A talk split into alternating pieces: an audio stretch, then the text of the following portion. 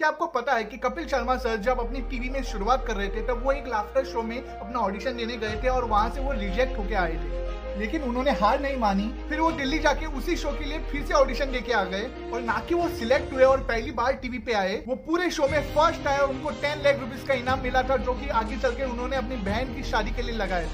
So where there is a power there is always a possibility.